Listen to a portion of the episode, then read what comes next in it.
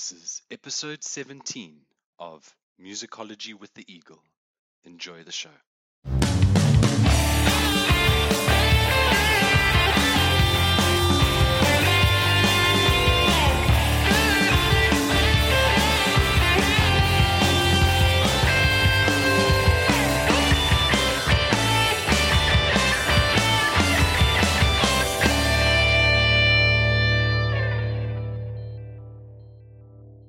Hi there, folks. Welcome to the 17th episode of Musicology with the Eagle. I am the Eagle, your host on this journey of music discovery and discussion. When I first started this podcast, a friend of mine gleefully shared a link of it on Facebook, saying something along the lines of, This podcast plays an array of heartwarming music, etc., etc. As much as I was grateful for the promotion, and his intentions were good, I had to quickly correct him. Whoa, dude, we actually don't play any music on here. It's just discussion. You yourself might also be a bit confused, having searched for a particular artist on SoundCloud, seen one of our episodes, and thought, hey, that sounds like a nice mix of music. Let me listen to it while I work on my master's thesis, or bake a cake, or walk the dog. Fair warning now, it's just me talking. So, why don't we play music here on Musicology with the Eagle? I've touched on this before briefly in episodes 5 and 10, but it's worth mentioning again to fully explore the topic. Playing portions of other people's music on here or any other medium is a tricky business. Actually, wait, don't say business, otherwise, people will think you're making money off of it. Let's just say that for the uninitiated, like me, and probably you too, you too, as in you. Music copyrighting and royalties seem like a legal grey area, the kind which makes you want to avoid doing anything too loosey goosey, lest you wind up with some trouble for yourself.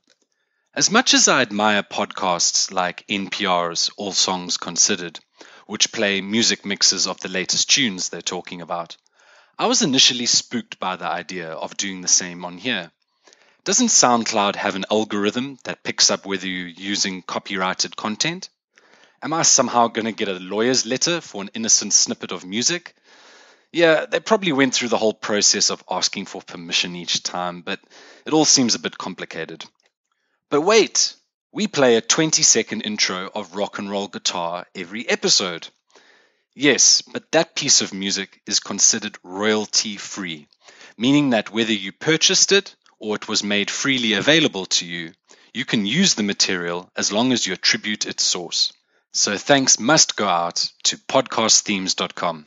Your hard rock theme has come in handy so far. So we've given credit where it's due, and we're not using the material for commercial reasons.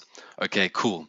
But what about copyrighted songs, where the intellectual property of the artist is meant to be closely guarded? Nowadays, even though people still violate these copyrights, big name artists and record companies have an eagle eye on the industry, with robust, well paid lawyers managing to deter the more obvious and blatant uses. But what if I told you that the copyright owner of one of the most sampled and influential pieces of music, appearing in numerous forms through more than 1,500 other songs, has never received a cent from its success outside of the original version? No royalties, no clearance fees, nothing. The Amen break is the holy grail of drum solos. Six seconds or four bars, of which you've heard in dozens and dozens of songs, probably without even realizing it. Here it is.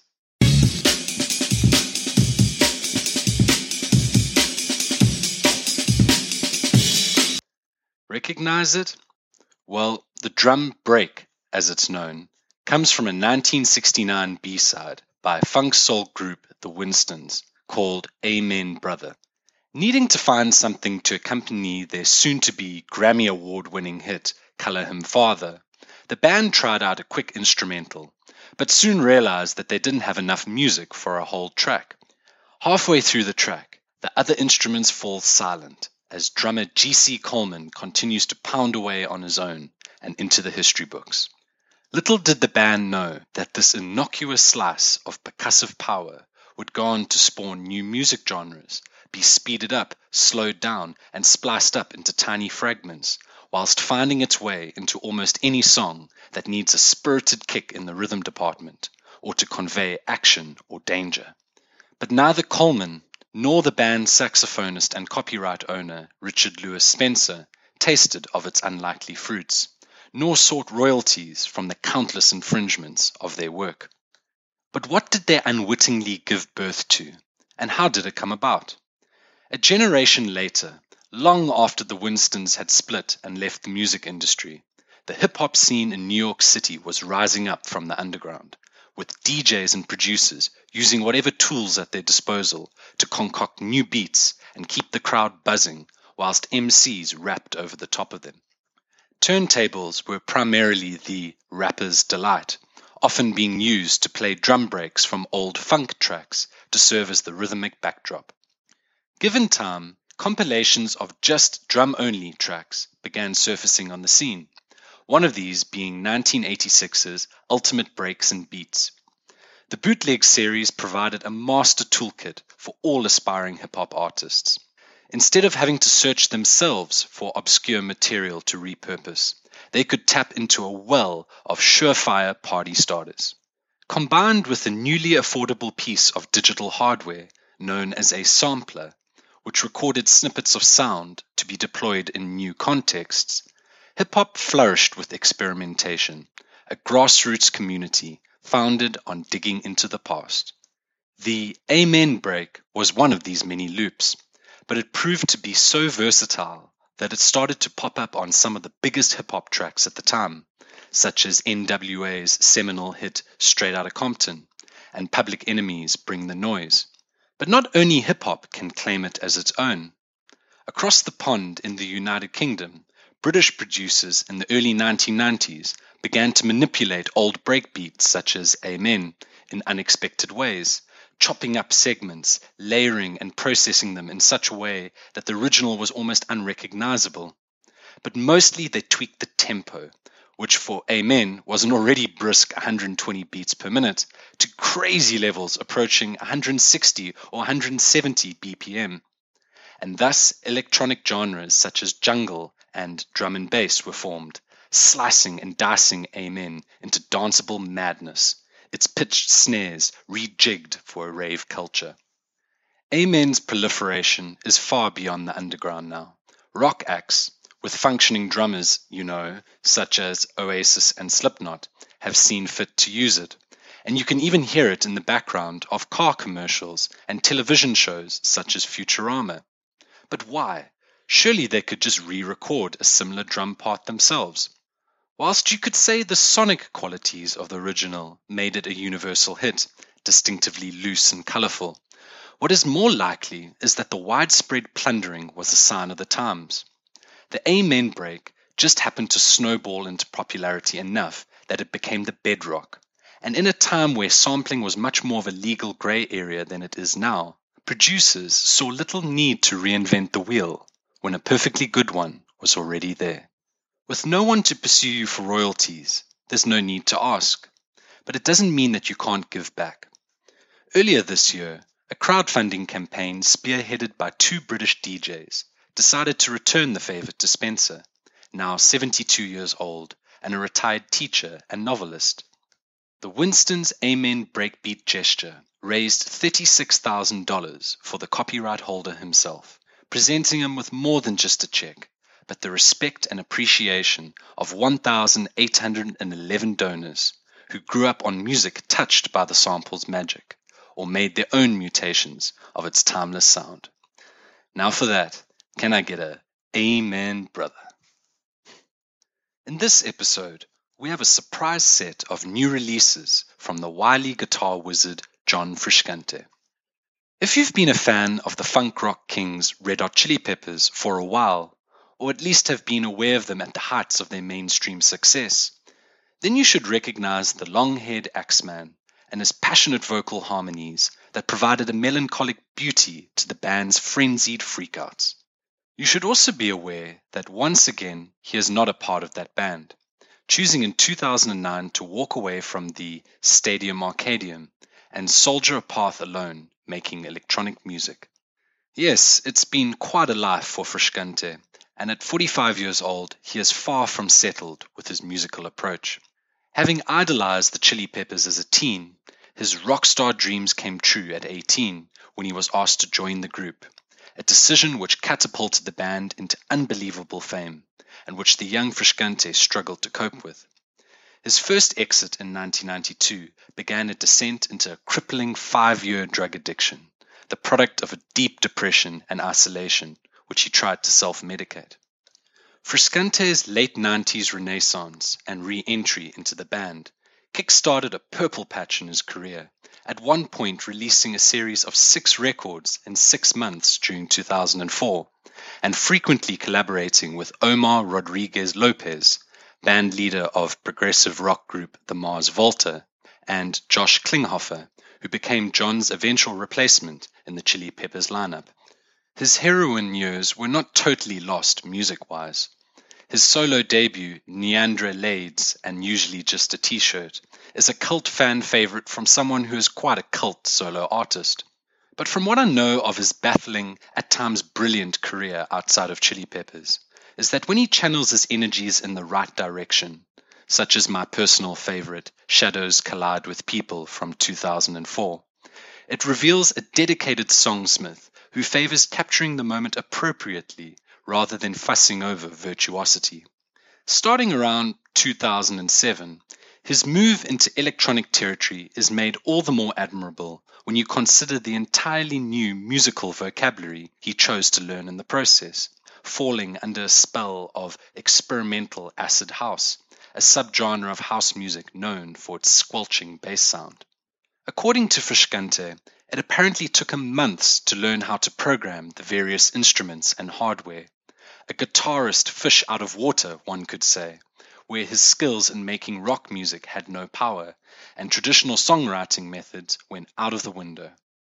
Many of these sonic diversions have seen the light of day under the alias Trickfinger and on two full length albums and short EPs.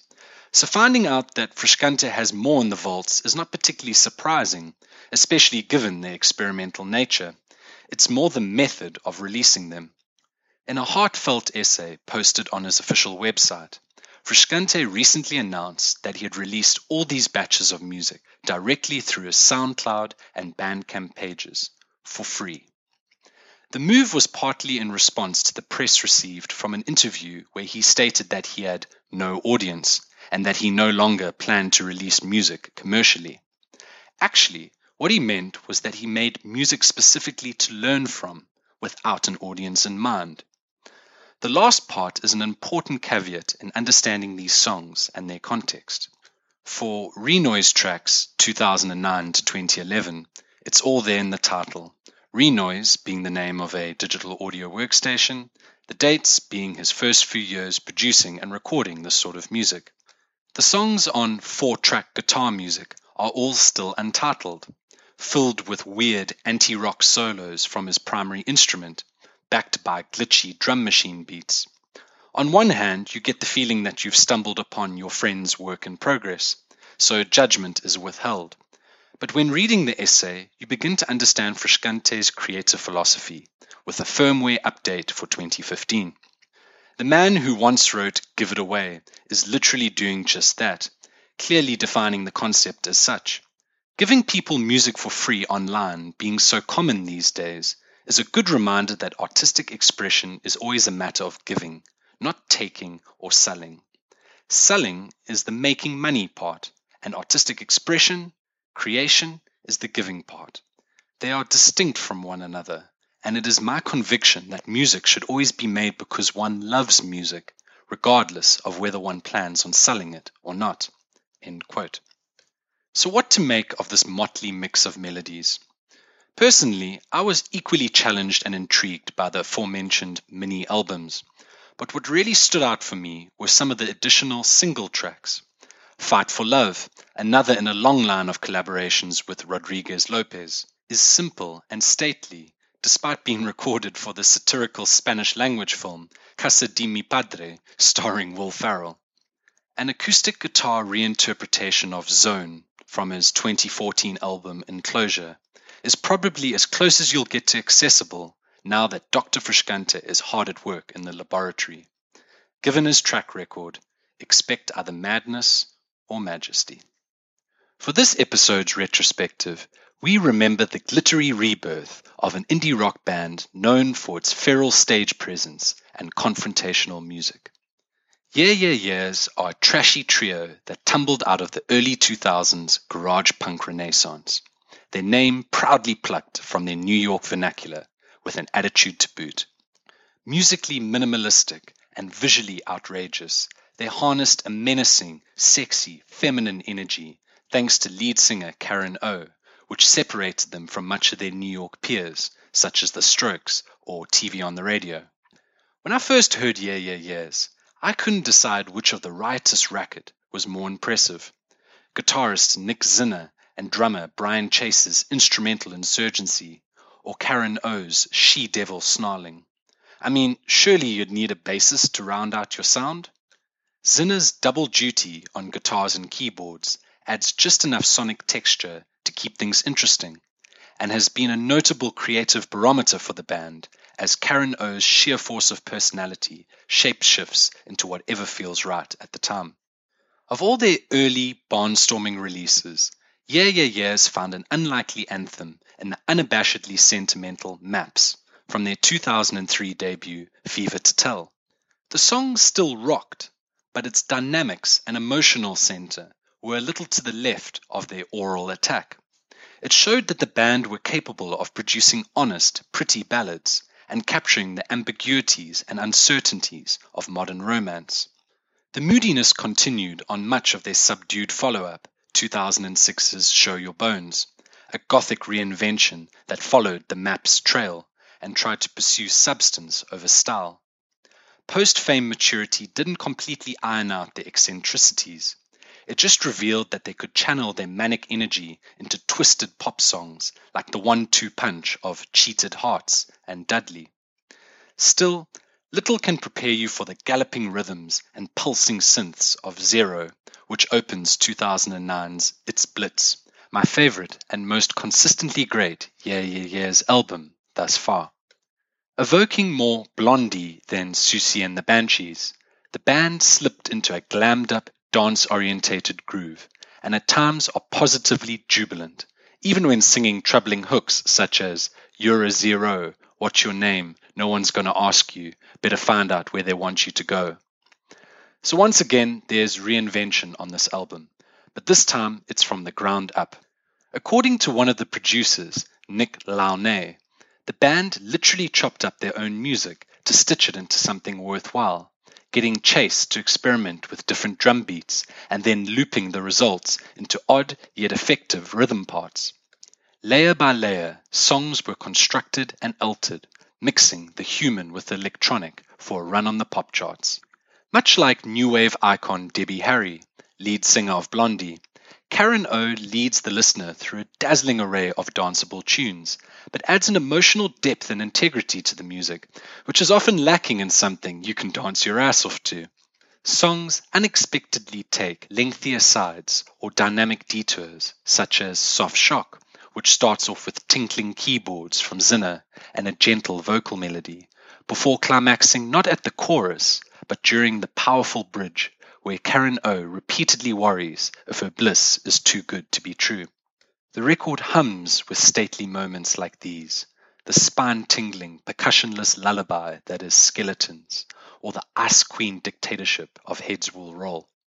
But Hysteric summits the heights reached by Maps a few years earlier, surveys the emotional landscape, and perfects the contemplative vulnerability found on their breakout hit. When Karen O realizes that you suddenly complete me. Hundreds of young lovers nod in agreement. Dragon Queen, however, is effortlessly cool and funky, roping in Tunde Adebimpe of TV on the Radio for backing vocals, ripe and ready to carve up indie rock dance floors with lines about mouths touching mouths and other human desires. But the sexuality here is subtle and less scandalous than before. Compare it to the roaring sugar mummy tale of Rich from their debut. Yeah Yeah Yeahs now project a dreamy glamour with coy winks to the audience. Thankfully, a song like Shame and Fortune, reminds us of the band's tough and sexy rock roots, allowing Zinner and Chase to unload a buzzing barrage not found elsewhere on the album.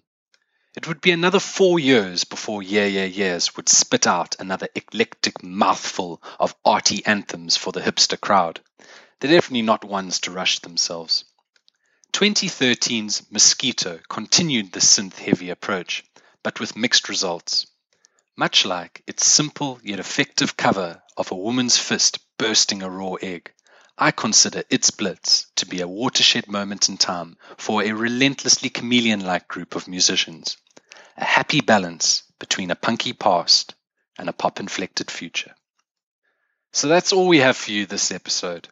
Thank you very, very much for tuning into our podcast. We really appreciate the plays and downloads we've managed to get from listeners all over the world. Let us know if you have any suggestions or ideas for future shows. We'd be glad to hear them. I am the Eagle, and you have been listening to Musicology with the Eagle. See you next time.